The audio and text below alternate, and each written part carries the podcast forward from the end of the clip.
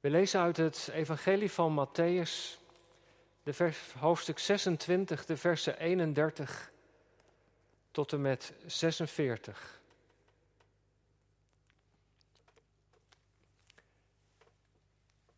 Toen zei Jezus tegen hen, tegen zijn discipelen, zijn leerlingen: U zult deze nacht allen aanstoot aan mij nemen, want er is geschreven: Ik zal de herder slaan en de schapen van de kudde zullen uiteengedreven worden.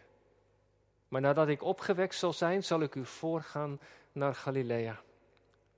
Maar Petrus antwoordde hem en zei: Al zouden zij ook allen aanstoot aan u nemen, ik zal nooit aanstoot aan u nemen. Jezus zei tegen hem: Voorwaar, ik zeg u dat u in deze nacht, voordat de haan gekraaid zal hebben, mij driemaal zult verloochenen. En Peter zei tegen hem: Al moest ik ook met u sterven, ik zal u beslist niet verloochenen. En hetzelfde zeiden ook al de discipelen. En toen ging Jezus met hen naar een plaats die Gethsemane heette. En zei tegen de discipelen: Ga hier zitten, terwijl ik daar ga bidden.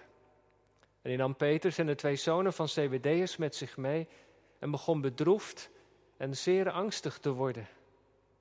En toen zei hij tegen hen: Mijn ziel is zeer bedroefd tot de dood toe. Blijf hier en waak met mij. En nadat hij iets verder gegaan was, wierp hij zich met het gezicht ter aarde en bad: Mijn vader, als het mogelijk is, laat deze drinkbeker aan mij voorbij gaan. Maar niet zoals ik wil, maar zoals u wilt. En ik kwam bij de discipelen en trof hen slapend aan en zei tegen Petrus: Kon u dan niet één uur met mij waken? Waak en bid, opdat u niet in verzoeking komt. De geest is wel gewillig, maar het vlees is zwak. En opnieuw voor de tweede keer ging hij heen en bad: Mijn vader, als deze drinkbeker aan mij niet voorbij kan gaan zonder dat ik hem drink, laat uw wil dan geschieden. En toen hij bij hen kwam, trof hij hen opnieuw slapend aan, want hun ogen waren zwaar geworden. En hij liet hen achter, ging nogmaals heen en bad voor de derde keer met dezelfde woorden. En toen, toen kwam hij bij zijn discipelen en zei tegen hen: Slaap nu maar verder en rust. Zie, het uur is nabijgekomen dat de zoon des mensen overgeleverd zal worden in handen van de zondaars. Sta op, laten wij gaan. Zie, hij die mij verraadt is dichtbij. Tot zover de lezing van het Evangelie. Jezus die voor ons pleit. Broeders en zusters, in het Bijbelgedeelte dat we lazen zit een groot contrast. Aan de ene kant zien we Jezus die aan het bidden is. Hij is intens in gesprek met zijn Vader in de hemel. Bedroefd en zeer angstig is hij, zo vertelt Matthäus. Aan de andere kant zijn daar de discipelen. Drie van de twaalf heeft Jezus meegenomen dieper de hof in. Zij moeten hem ondersteunen in het gebed. Maar ze kunnen dat niet. Drie keer vindt Jezus hen slapend. En het is precies dit contrast tussen de biddende Jezus en de slapende discipelen wat het gebeuren in de hof van Gethsemane zo aangrijpend maakt. In de strijd die Jezus voert is hij helemaal alleen. En het gebeuren daar in de hof van Gethsemane legt iets bloot wat al eeuwenlang het probleem is geweest. Het probleem dat God had met zijn volk. Dat als het er echt op aankwam, ze het liet afweten. De geschiedenis van Israël is een repeterende breuk geweest. Van ja zeggen, maar nee doen. De geest was soms nog wel gewillig, maar het vlees zo vaak zwak. En zo eenvoudig kan het soms gaan. Er is eigenlijk niets nieuws onder de zon. Je hebt het woord gehoord. Je weet wat God van je vraagt, maar je doet het niet. Je komt niet in beweging. En dat is het virus waarmee wij allemaal besmet zijn geraakt. En in de hof van Gethsemane komen die beide lijnen samen. van de gewillige en sprekende God en de onwillige en slapende discipelen. Hoe kunnen die twee ooit weer bij elkaar komen? Ze komen samen in de persoon van Jezus. Ook al laten mensen het afweten, er is er één die op zijn post blijft. Jezus de middelaar, geknield in het stof van de hof. Jezus bidt. En het nachtelijk gesprek gaat over de drinkbeker, of die aan hem voorbij kan gaan. De drinkbeker. In het Oude Testament is dat een beeld voor de toren van God. De toren van God die opgeroepen wordt door het menselijke kwaad en de ongehoorzaamheid. Zij vullen de beker totdat de maat vol is. En dat geldt voor de volkeren, maar dat geldt ook voor Israël. Als het doorgaat met zondigen en het dienen van de afgoden. En als Jezus in gesprek is met zijn vader, begint hij deze toren te ervaren. Hij begint op dat moment te ervaren wat er gebeurt als God zich van de mens afkeert. Hij voelt tot in het diepst van zijn ziel wat het betekent om voor eeuwig van God gescheiden te moeten zijn. Want dat is het oordeel. Dat God ons loslaat. Dat Hij ons aan onszelf overlaat aan het verlangen van ons hart. Dat we naar alle vrijheid kunnen doen wat we verlangen. Maar als we daaraan toegeven, dan raken we God kwijt. En daarmee raken we alles kwijt. Apostel Paulus beschrijft in 2 Thessalonicense 1 wat dat oordeel betekent. Namelijk, zo schrijft hij dat wij gescheiden raken van het aangezicht van God en van zijn heerlijkheid. Dat is het oordeel. Gescheiden betekent weg van zijn liefde en genade. Weg van zijn heerlijke nabijheid.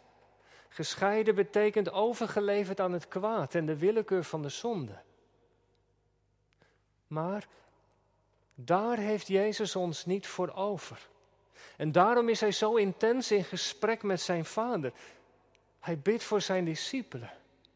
De discipelen die daar slapen. Hij bidt daar voor al zijn volgelingen. Hij bidt daar voor Israël. Hij bidt daar voor de wereld. En net als later bij het kruis bidt Jezus, Vader, vergeef het hun. Reken hun de zonde niet toe. Laat mij het dragen. En dat gebeurt er in de hof. In de hof draagt Jezus het nee van God over de zonde en de halfslachtigheid van ons mensen. En het gaat er in de hof nog heftiger aan toe dan straks aan het kruis. Jezus, zo vertelt een van de evangelisten, is zo angstig, zo beangstigd, dat hij druppels bloed zweet. Maar waarom hier dan in de hof? De Engelse opwekkingsprediker Jonathan Edwards schrijft hierover iets wat raak is. Hij zegt: In de hof ervaart Jezus vrijwillig het oordeel van God. Er komt geen mensenhand aan te pas. Straks zal met hem gesold worden. Straks is hij het slachtoffer van kwade praktijken van de mensen. Straks zal hij door anderen aan het kruis genageld worden. Maar hier in de hof ondergaat hij alles gewillig, vrijwillig. Hier draagt Jezus uit eigen beweging het oordeel van God voor zondaren zodat later niemand hem nog een verwijt zou kunnen maken dat hij niet anders zou kunnen. En wat Matthäus vertelt over de hof, over Gethsemane, is belangrijk. Want in de hof wordt de toekomst van ons mensen beslist. De geschiedenis van mens en wereld wordt daar beslist. Want als Jezus de drinkbeker niet had aanvaard, was de geschiedenis heel anders verlopen, hadden wij hier vanavond niet gezeten, niet kunnen luisteren. Tot drie keer toe vindt Jezus zijn leerlingen slapend. Hij heeft geen steun aan ze. Maar wat is het evangelie? Terwijl zij slapen, is hij in gebed. Heeft hij geworsteld voor hun behoud. Lieve broeders en zusters, laten wij hier nooit gering over denken, nooit te klein. Het feit dat Jezus zo heeft geworsteld met het oordeel van God, laat ons dat tot voorzichtigheid manen. Laten we nooit gemakkelijk over de zonde denken. Laten we nooit denken dat als we iets doen dat niet goed is, dat God ons wel zal vergeven. Want dan hebben we het gewicht van de zonde nog niet voldoende gepeild. Ik hoop en ik bid dat dat beeld van Jezus geknield daar in de hof, waar Hij voor ons bidt, dat dat op ons netvlies zal blijven staan. Er is een prachtig lied dat zegt, zie hoe Jezus biddend strijdt, met de pijn verlatenheid. Zo alleen verwond roept Hij, mijn God, waarom verlaat u mij? Zie wat Jezus heeft gedaan in zijn lijden heeft doorstaan. Zoveel liefde verwondert mij. Niemand heeft zo lief als Hij. Dat is het evangelie van Gethsemane. De drinkbeker is niet aan Jezus voorbij gegaan. Hij heeft die leeg gedrongen tot de, gedronken tot de laatste slok, tot de laatste druppel. En daarom is er hoop voor een ieder die gelooft. Want wie verbonden is met Christus, ontvangt vrijspraak en vergeving. Door het geloof rekent God ons de zonde niet toe. Ja, ik weet het. Wij zijn mensen die struikelen. En die zo gemakkelijk in slaap vallen als Jezus ons nodig heeft. Maar toch hoeven we niet te wanhopen. Want Hij heeft de overwinning behaald. De paasmorgen triomfeerde hij over de zonde en de dood. Hij is opgestaan en leeft. En nu zit hij aan de rechterhand van de Vader. En daar, ja, daar bidt hij voor ons en voor zijn kerk. Neem dat mee vanavond. Wat er ook speelt in uw of jouw leven. Weet één ding zeker. Jezus heeft voor ons gebeden. Ons leven wordt gedragen door zijn gebed. Laten wij de Heer Jezus dan hartelijk lief hebben. Als we naar onszelf kijken, dan vallen we zo vaak tegen. Maar als we op Hem letten, dan vatten we moed. Dan is er hoop. Amen.